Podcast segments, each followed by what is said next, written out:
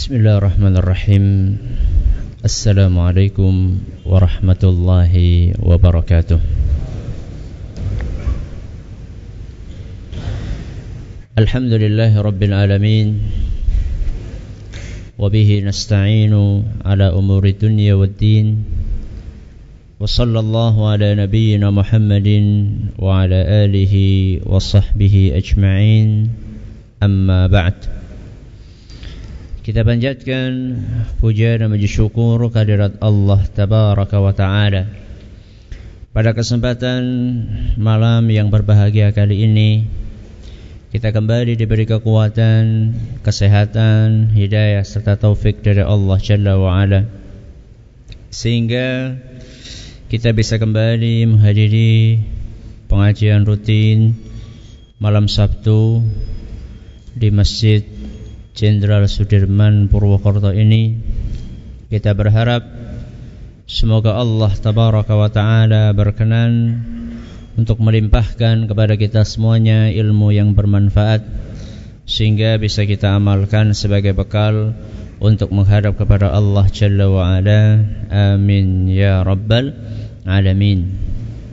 Salam dan salam Semoga senantiasa tercurahkan kepada junjungan kita Nabi besar Muhammad sallallahu alaihi wasallam kepada para sahabatnya, keluarganya dan umatnya yang setia mengikuti tuntunannya hingga di akhir nanti.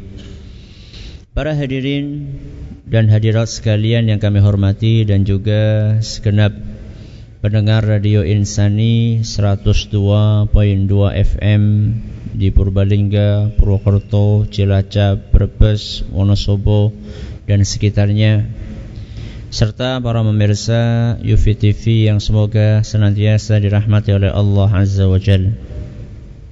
Pada pertemuan yang lalu kita mulai pembahasan tentang klasifikasi akhlak di dalam Islam bahwa akhlak di dalam agama kita cakupannya sangatlah luas. Tidak seperti akhlak di dalam ajaran-ajaran yang lainnya. Di dalam agama kita akhlak sangat sempurna. Di antara bentuk kesempurnaannya adalah cakupannya yang sangat luas. Dan kemarin kita sudah memulai pembahasan bahwa akhlak itu secara garis besar terbagi menjadi dua yang pertama akhlak kepada siapa? Kepada Allah. Yang kedua adalah akhlak kepada makhluknya. Akhlak kepada makhluk. Kemudian kita telah sampaikan contoh akhlak kepada Allah. Setelah itu kita melanjutkan akhlak kepada makhluk bahwa akhlak kepada makhluk itu masih terbagi lagi menjadi dua. Yang pertama akhlak kepada diri sendiri, yang kemudian yang kedua adalah akhlak kepada makhluk yang lainnya. Setelah kita bagi seperti ini, kemudian kita lanjutkan kembali bahwa akhlak kepada makhluk yang lain ini ada yang sifatnya kepada selain manusia. Ada yang sifatnya kepada selain manusia dan kemarin kita bahas ada akhlak kepada malaikat kemudian akhlak kepada jin dan kita berhenti di dalam akhlak kepada siapa? Kepada binatang. Dan kemarin setelah pengajian ada yang bertanya kepada kami ketika kita menjelaskan tentang akhlak kepada binatang kan kita sampaikan bagaimana Nabi Shallallahu alaihi wasallam marah kepada seorang yang membakar sarang semut. Ya, jadi Nabi SAW marah kepada orang yang membakar sarang semut. Ada yang bertanya kepada Ustadz, bagaimana dengan binatang yang mengganggu? Bagaimana dengan binatang yang mengganggu? Apakah boleh untuk dibunuh? Contohnya apa? Tikus. Contohnya tikus. Apakah kita tidak boleh membunuh binatang? Pertama, saya perlu sampaikan bahwa kajian kita kemarin dan sekarang dan dua atau tiga pertemuan ke depan itu judulnya adalah klasifikasi akhlak. Jadi kita sekarang sedang menjelaskan tentang sampel-sampel akhlak di dalam Islam. Sampel akhlak kepada Allah, akhlak kepada binatang, akhlak kepada malaikat. Sampel. Jadi bukan sedang kupas tuntas bukan.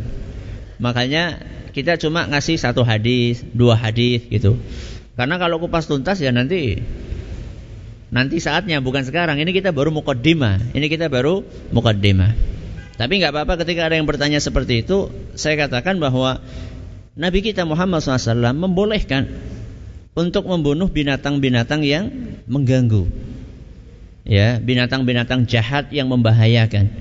Di antaranya disebutkan oleh Nabi kita Muhammad sallallahu alaihi wasallam dalam sebuah hadis yang diriwayatkan oleh Imam Bukhari dan Muslim.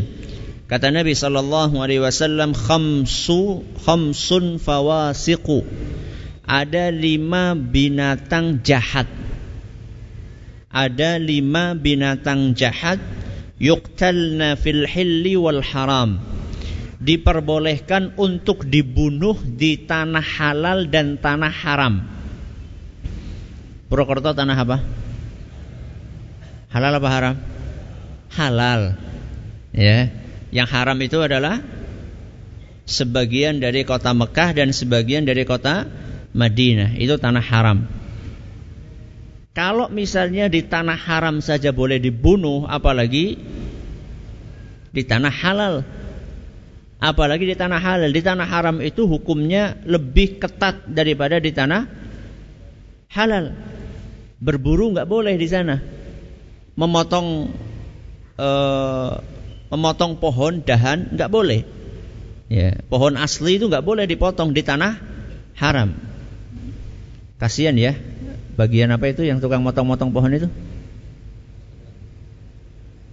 Pertamanan atau ya nggak tahu itu yang di Pemda bagian motong-motong. Kalau di sana kalau pohon asli ya bukan ditanam sengaja nggak boleh. Ya, nggak boleh kecuali kalau ganggu. Kecuali kalau ganggu. Jadi lima hewan ini oleh Nabi SAW diperbolehkan untuk dibunuh di tanah halal dan tanah haram. Apa lima hewan tersebut? Kata Nabi Sallallahu Alaihi Wasallam yang pertama al hayyatu, yang pertama adalah ular. Ini yang pertama. Yang kedua al-ghurabul abqa. Yang kedua adalah burung gagak yang perut dan punggungnya warnanya putih. Selama ini kita melihat burung gagak warnanya hitam. Ada burung gagak abqa namanya dalam bahasa Arab itu adalah yang perutnya warnanya putih dan punggungnya warnanya putih, sisanya hitam. Kata sebagian ulama karena dia lebih jahat daripada burung gagak yang lainnya. Ini yang kedua.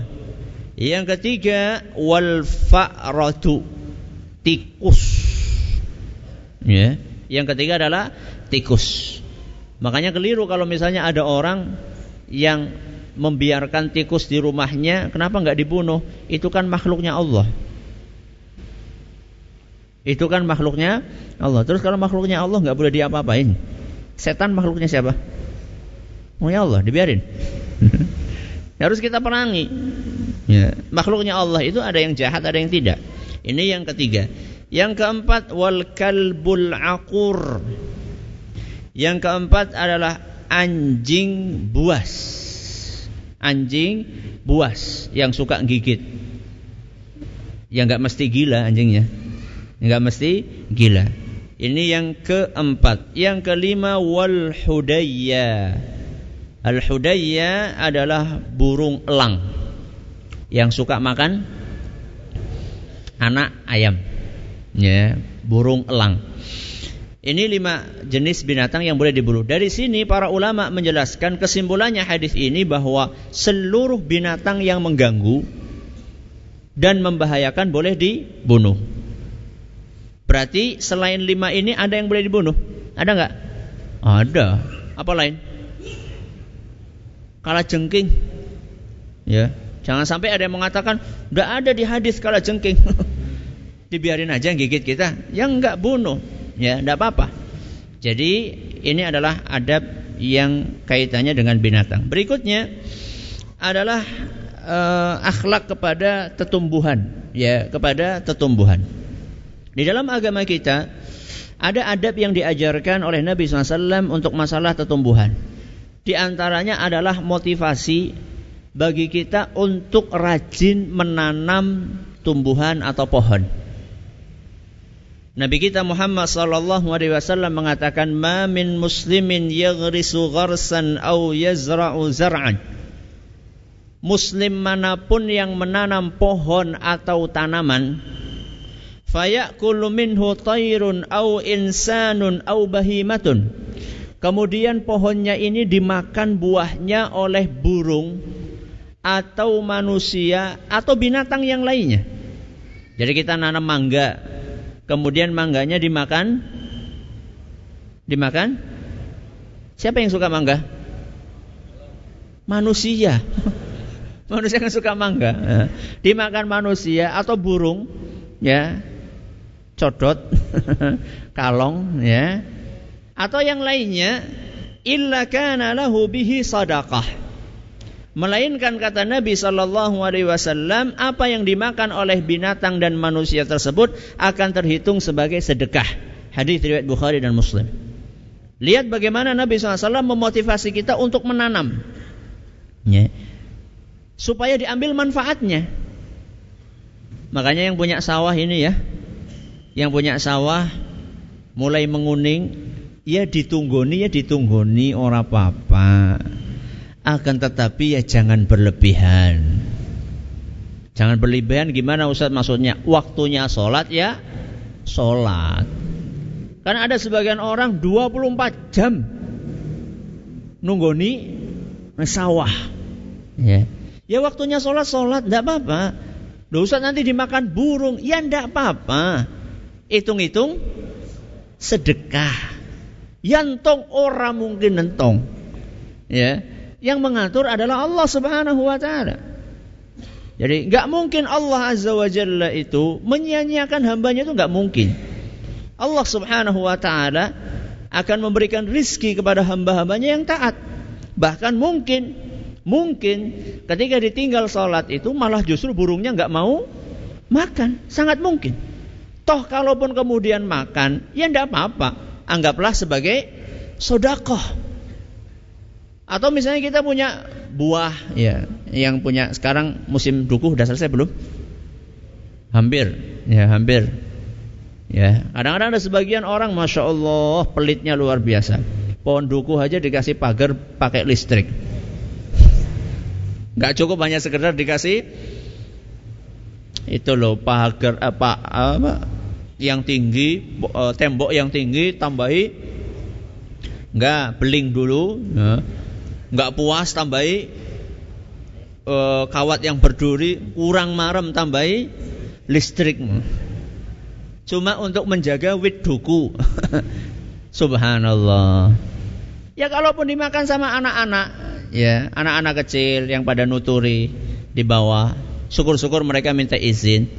Jangan pelit lah, jangan pelit. Itu terhitung sedekah buat kita, terhitung sedekah buat kita. Makanya dalam agama kita sangat menganjurkan untuk menanam pohon. Bahkan dalam sebuah hadis yang diriwayatkan oleh Imam Ahmad dan hadis ini nyatakan sahih oleh Imam Ad-Diya Al-Maqdisi dan juga oleh Syekh Al-Albani, Nabi kita Muhammad SAW mengatakan in qamatis sa'atu wa biyadi ahadikum fasilah. Seandainya hari kiamat tiba sedangkan di tangan kalian ada benih ada biji Fa in istata'a an la yaquma hatta yaghrisaha falyaf'al. Kalau dia masih punya waktu untuk menanam benih tersebut, lakukan. Padahal sesaat lagi hari kiamat. Kalau secara perhitungan logis manusia, kira-kira kita bisa akan ngunduh nggak? Ya orang bakal yang ngunduh kapan, tumbuhnya kapan. Akan tetapi dalam agama kita dianjurkan memberi manfaat. Makanya ada ungkapan orang Arab, nagris liyakul man ba'dana. Kita nanam yang makan Anak-anak kita. Ada sebagian orang kan nandur duren. Orang nandur duren, loh kesuwen nyonggoreng mangan kapan? Kita itu nanam itu nggak mesti kita yang makan. Nah sekarang kita makan dari pohon yang nanam siapa? Mbah-mbah kita. Ya paling tidak gantian. Kita sudah makan dari buah tanaman yang ditanam oleh mbah kita. Sekarang kita menanam pohon untuk anak dan cucu kita. Ini etika dengan uh, tetumbuhan. Berikutnya adalah etika terhadap air. Etika terhadap air. Ada Ustaz? Oh ada. Etika terhadap air ada. Di antara etika yang diajarkan dalam agama kita terhadap air adalah larangan untuk boros menggunakan air. Larangan untuk boros di dalam menggunakan air. Jadi 14 abad yang lalu Nabi SAW sudah mengajarkan save apa? Save wood, eh, selamatkan bumi kita. Itu orang barat barusan kemarin sore. Nabi kita SAW 14 abad yang lalu sudah mengajarkan. Supaya kita tidak boros dalam menggunakan air. Apa dalilnya Ustaz? Sebuah hadis yang diriwayatkan oleh Imam Ibnu Majah dan sanatnya dinilai hasan oleh Syekh Ali Hasan anna Nabi sallallahu alaihi wasallam marra bi Sa'din wa huwa yatawadda pada suatu hari Nabi SAW lewat ada seorang sahabat sedang wudhu namanya Sa'ad. Sahabat itu namanya Sa'ad sedang wudhu dan air yang digunakan banyak, boros. Maka Nabi Shallallahu Alaihi Wasallam langsung menegur, Mahada sarafu ya Sa'ad. Apa-apaan boros kayak gini wahai Sa'ad? Ya. Kemudian saat bertanya, "Ya Rasulullah, afil wudu isaraf?" Apakah ada boros di dalam wudu? Selama ini orang kan berpikir boros itu dalam uang. Ya, boros dalam uang, boros dalam makanan, boros dalam minuman.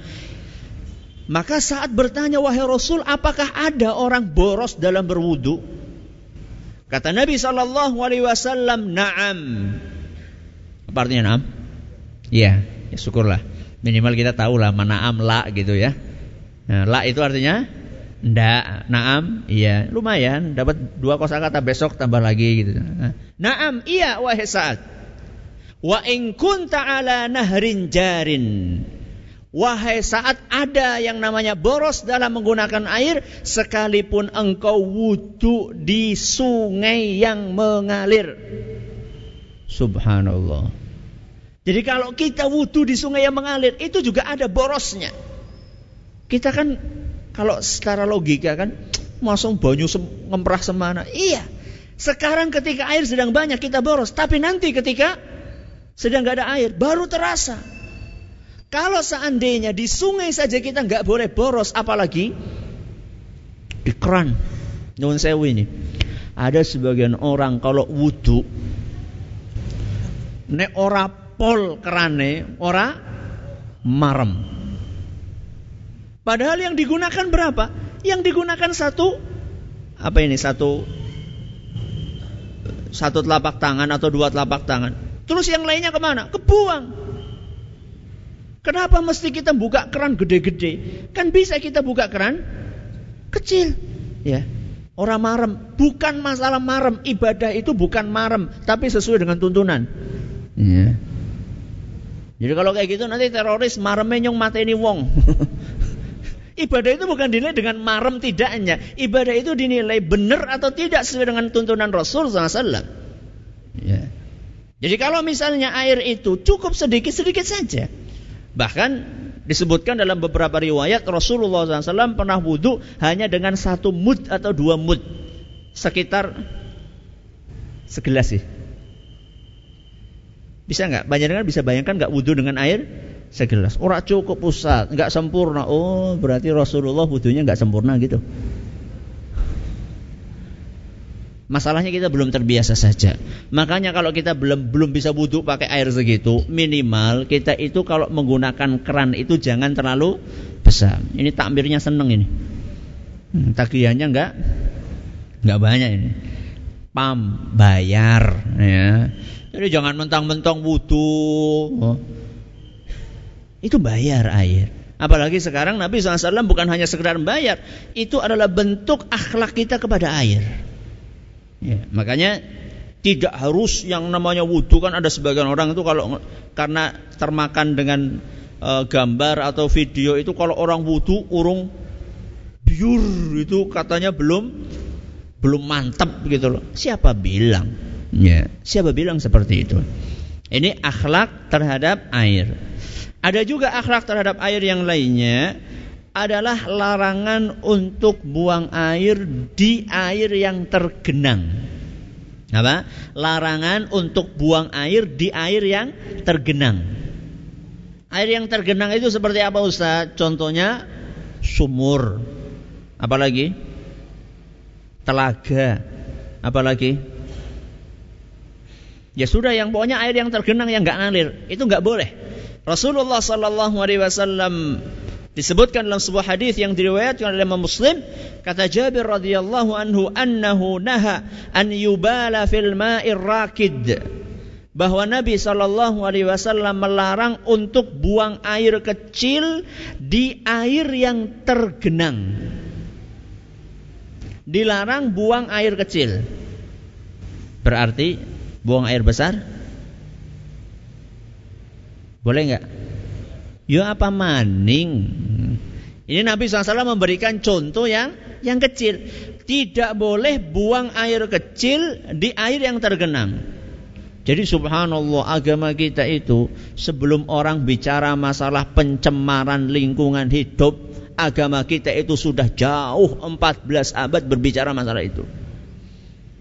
Makanya sering saya katakan bahwa seorang muslim kalau paham ajaran agamanya benar-benar setelah paham kemudian diamalkan bumi ini insya Allah akan awet. Akan tetapi karena banyak di antara kaum muslimin tidak sedikit di antara mereka yang tidak faham. Kadang-kadang sudah faham tapi tidak peduli, akhirnya bumi ini cepat rusak. Ini adalah adab terhadap air. Nah, terus kalau misalnya airnya ngalir gimana Ustaz? Masih ada nggak di sini yang nuwun sewu? Kalau BAB ya ke kali masih ada nggak? Masih ada. Itu boleh nggak Ustaz? Kata sebagian ulama, kata sebagian ulama dalam kitab Kifayatul Akhyar kalau misalnya debit debit airnya itu kecil, ya debit airnya kecil tidak boleh, makruh hukumnya. Kalau debit airnya kecil, karena kalau debit airnya kecil nanti nyantol, ya emasnya itu nanti nyantol gitu loh, karena tidak langsung pure gitu loh. Itu kalau debitnya airnya debit airnya kecil. Kalau debit airnya besar gimana Ustaz? Ya kalau nggak terpaksa ya sebaiknya dihindari. Kenapa? Karena yang pertama buka aurat di depan umum. Ini yang pertama. Yang kedua, kasihan yang panjenengan di hulu, kasihan yang di mana? Yang di hilir. Ya dia lagi nyuci tahu-tahu set lewat. lewat lagi yang kuning, yang merah, yang hijau. Itu kan ya nggak enak lah kayak gitu. Itu kalau tidak terpaksa sekali. Ya, lebih baik lebih baik di, dihindari. Apalagi kalau airnya menggenang. Ya. Maka dari sini kita juga paham bahwa buang sampah pun ya, itu juga dilarang dalam agama kita kalau sembarangan buangnya. Oh, saya nggak tahu di Purwokerto ini kayak Jakarta nggak sungainya. Mana orang Purwokerto di sini? Masa orang Purbalingga semua di sini? Ya, di Purwokerto gimana sungainya? Kayak Jakarta enggak? Bersih? Bersih? Alhamdulillah. Di mana? Tempatnya jenengan atau di Oh, di belakang sini. Alhamdulillah. Ya syukur alhamdulillah. Berarti sudah banyak kesadaran.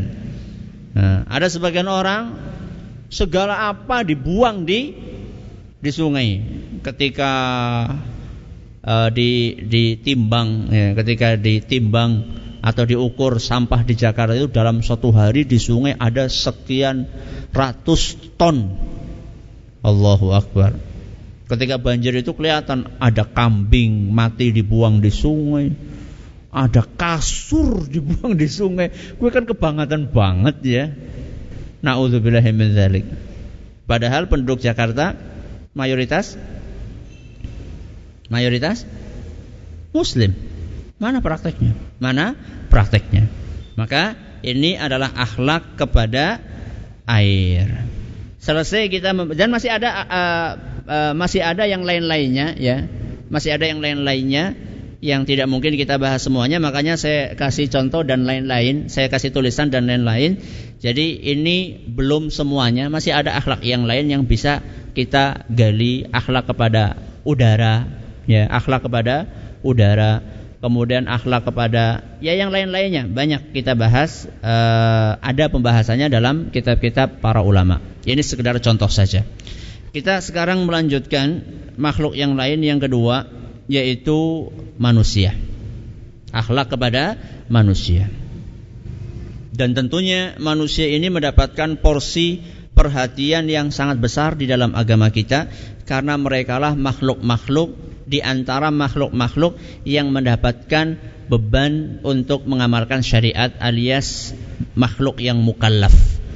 Manusia ini pembahasannya luas dan macam-macam di antaranya yang pertama kali akhlak harus diperhatikanlah akhlak kepada nabi kita Muhammad sallallahu alaihi wa ala alihi wa sahbihi wasallam.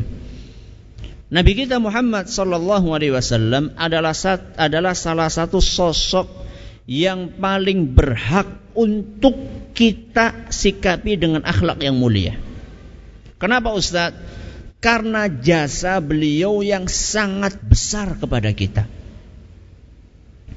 Tidak mungkin kita mengenal Islam kalau tidak berkat Pertama hidayah dari Allah, kemudian jasa dari Nabi kita Muhammad sallallahu alaihi wasallam. Gak mungkin kita kenal Islam kalau bukan karena petunjuk dari Allah kemudian bantuan dari Nabi kita Muhammad sallallahu alaihi wasallam.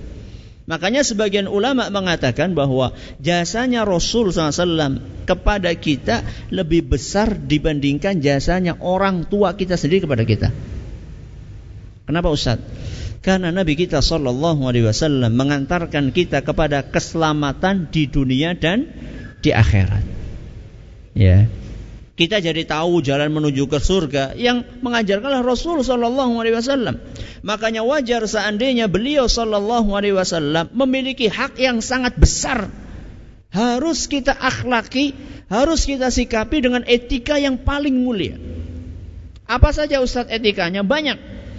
Di antara etika yang harus kita perhatikan kepada Nabi kita Muhammad sallallahu alaihi wasallam adalah kewajiban untuk mencintai beliau.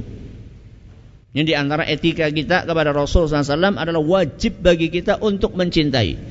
Bahkan kecintaan kita kepada beliau harus lebih besar dibandingkan kecintaan kita kepada selain beliau sekalipun itu adalah orang tua dan anak kita sendiri. Rasulullah wasallam dalam sebuah hadis yang diriwayatkan oleh Imam Bukhari dan Muslim, beliau sallallahu alaihi wasallam mengatakan la yu'minu ahadukum. Kalian tidak dianggap beriman hatta akuna ahabba ilaihi min walidihi wa waladihi wan nasi ajmain. Kalian tidak akan dianggap beriman kecuali setelah diriku Diriku di sini siapa? Rasulullah SAW. Kecuali setelah diriku lebih dia cintai daripada orang tuanya sendiri, anaknya sendiri, dan seluruh manusia. Iman kita tidak akan sempurna kalau kecintaan kita kepada Rasul SAW masih kalah porsinya dengan kecintaan kita kepada orang tua atau anak kita sendiri. Padahal orang tua dan anak itu kan yang paling yang paling kita cintai. Coba perhatikan tadi surat yang dibaca oleh imam rakaat kedua. Surat apa?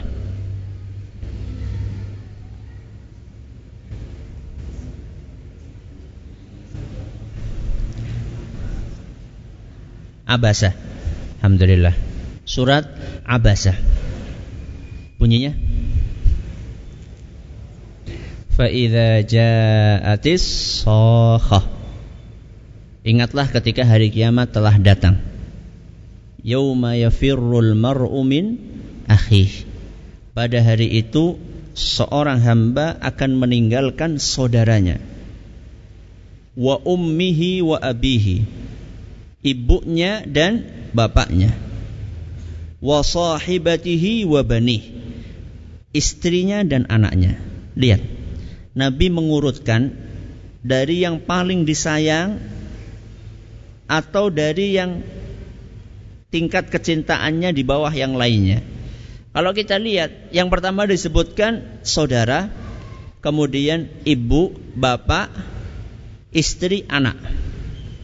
Yang paling dicintai yang mana? Dari atas ke bawah atau dari bawah ke atas? Dari bawah ke atas. Jadi Nabi SAW sebutkan saudara. Saudara ini ya bisa kita tinggalkan. Setelah itu ternyata kita tinggalkan ibu. Waduh, ibu berat. Gak cukup bapak. Setelah itu istri. Setelah itu anak. Ya. Sampai anak pun pada hari kiamat anak kita tinggalkan. Padahal dia adalah orang yang paling kita cintai. Nah kalau kecintaan kita kepada anak mengalahkan kecintaan kita kepada Nabi SAW, iman kita belum sempurna. Ustaz, insya Allah cinta saya kepada Rasul lebih besar dibandingkan cinta saya kepada orang tua kepada anak. Ya, itu kan klaim. Harus ada apanya? Buktinya.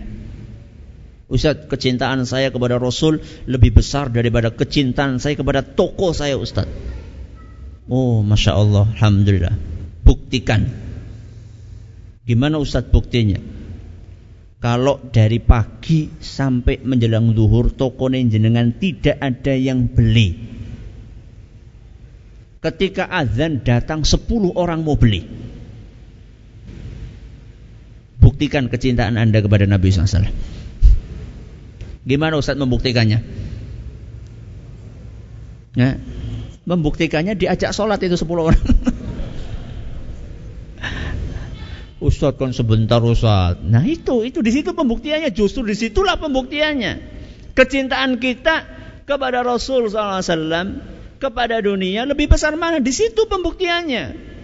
Ketika ada gesekan kepentingan, mana yang kita dahulukan? Di situ pembuktiannya. Kalau tidak ada gesekan, semuanya bisa mengklaim bahwasanya dia cinta sama Rasul SAW. Artinya cinta kepada Rasul sallallahu alaihi wasallam itu bukan sekedar klaim yang diucapkan dengan lisan, akan tetapi harus kita buktikan. Bagaimana membuktikannya Ustaz? Dengan hati, dengan lisan, dengan anggota tubuh kita. Dengan hati bagaimana Ustaz? Dengan mengagungkan Nabi kita Muhammad SAW Menghormati Nabi kita Muhammad SAW Meyakini bahwa beliau adalah utusan Allah Azza wa Jalla meyakini jasa beliau yang sangat besar kepada kita. Itu dengan hati. Dengan lisan bagaimana Ustadz buktinya? Dengan lisan di antara di antara buktinya kalau kita mencintai Rasul SAW adalah sering-sering membaca salawat kepada beliau. Semakin kita banyak membaca salawat maka itu semakin pertanda bahwa kita cinta kepada Rasul SAW. Terutama ketika kita mendengar nama beliau disebut. Dari tadi kan saya menyebutkan nama Rasul SAW. Gak tahu panjenengan baca salawat gak? Ustaz kan gak perlu keras-keras. Iya, ndak apa-apa. Yang penting baca. Baca kan? Baca? Oh enggak. ya ndak harus. Sallu alaih. Gak harus gitu. Ya. Yang penting kita lisannya itu menggerakkan. Sallallahu alaihi wasallam. Allahumma salli wa sallim alaihi. Ya. Itu bukti, itu bukti kalau kita cinta sama Rasul. Dengar namanya Rasul, sebutkan salawat kepada beliau sallallahu alaihi wasallam. Termasuk ketika kita nulis, katanya cinta Rasul. Ketika nulis gak mau nulis sallallahu alaihi wasallam, pelit. Takut pulpennya habis. Sau. S-A-W. Katanya cinta Rasul Sallallahu Alaihi Wasallam. Baca solawat, nulis solawat saja takut pulpennya kering atau takut printernya Sat tintanya. Buktikan bahwa kita cinta sama Rasul SAW. Buktikan dengan tulisan, dengan ucapan. Solawat yang lengkap. Ya. Yeah. Orang tidak tahu kan bacanya kan mari kita panjatkan solawat kepada Nabi kita Muhammad SAW. Kita memanjatkan puji kepada Allah SWT. Ya. Jangan pelit-pelit lah. Itu yang mengawali seperti itulah orang-orang orientalis. Ya, yang mengawali singkatan-singkatan seperti itulah orang-orang orientalis. Orang-orang yang berusaha merusak Islam ya orang-orang barat yang mempelajari Islam untuk merusak Islam dari dari dalam itu yang yang mengawali seperti itu. Kita umat Islam jangan mengekor.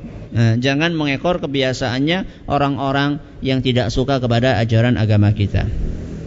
Ini dengan lisan.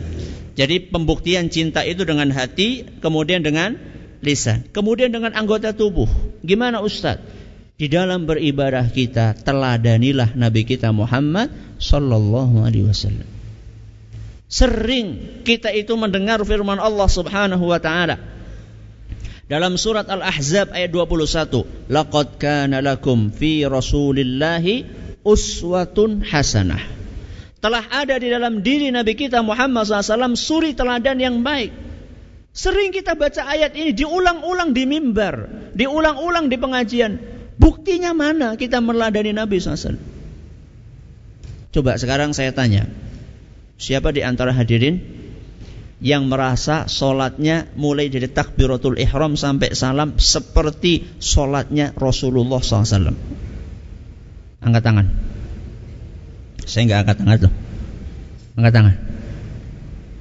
Alhamdulillah. Satu.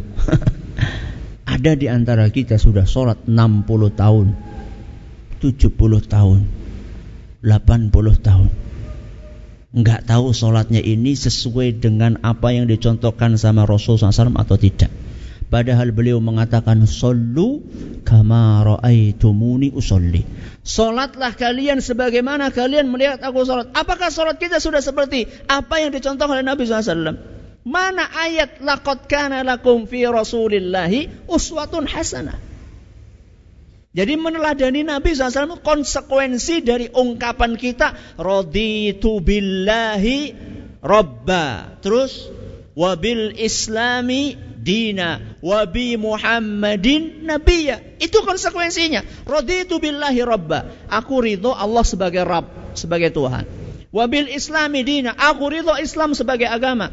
Wabi Muhammadin nabiyya. Aku ridho Nabi Muhammad sebagai nabiku. Buktinya mana? Buktinya kita meladani Nabi. Kalau kita ridho Nabi kita SAW sebagai Nabi, maka contohnya beliau di dalam beribadah. Loh kalau kita nyont, dalam beribadah kita nggak nyontoh Nabi, terus apa fungsinya Nabi diutus ke muka bumi? Apa gunanya Nabi kita SAW diutus ke muka bumi kalau kita beribadah, di dalam beribadah caranya semaunya sendiri. Sekarpe dewek, semau gue. Loh kalau misalnya kita nggak nyontoh sama Nabi SAW ibadah, terus Nabi SAW diutus oleh Allah ke muka bumi, misinya apa, visinya apa? Maka ini harus kita perhatikan bersama-sama. Okay. Ini yang kaitannya dengan masalah makhluk yang lain manusia Rasulullah SAW. Kita akan lanjutkan insya Allah pada pertemuan yang akan datang. Tidak usah, cukup insya Allah. Insya Allah nanti kita akan lanjutkan uh, akhlak kepada uh, Rasulullah. Kemudian selanjutnya adalah akhlak kepada keluarga.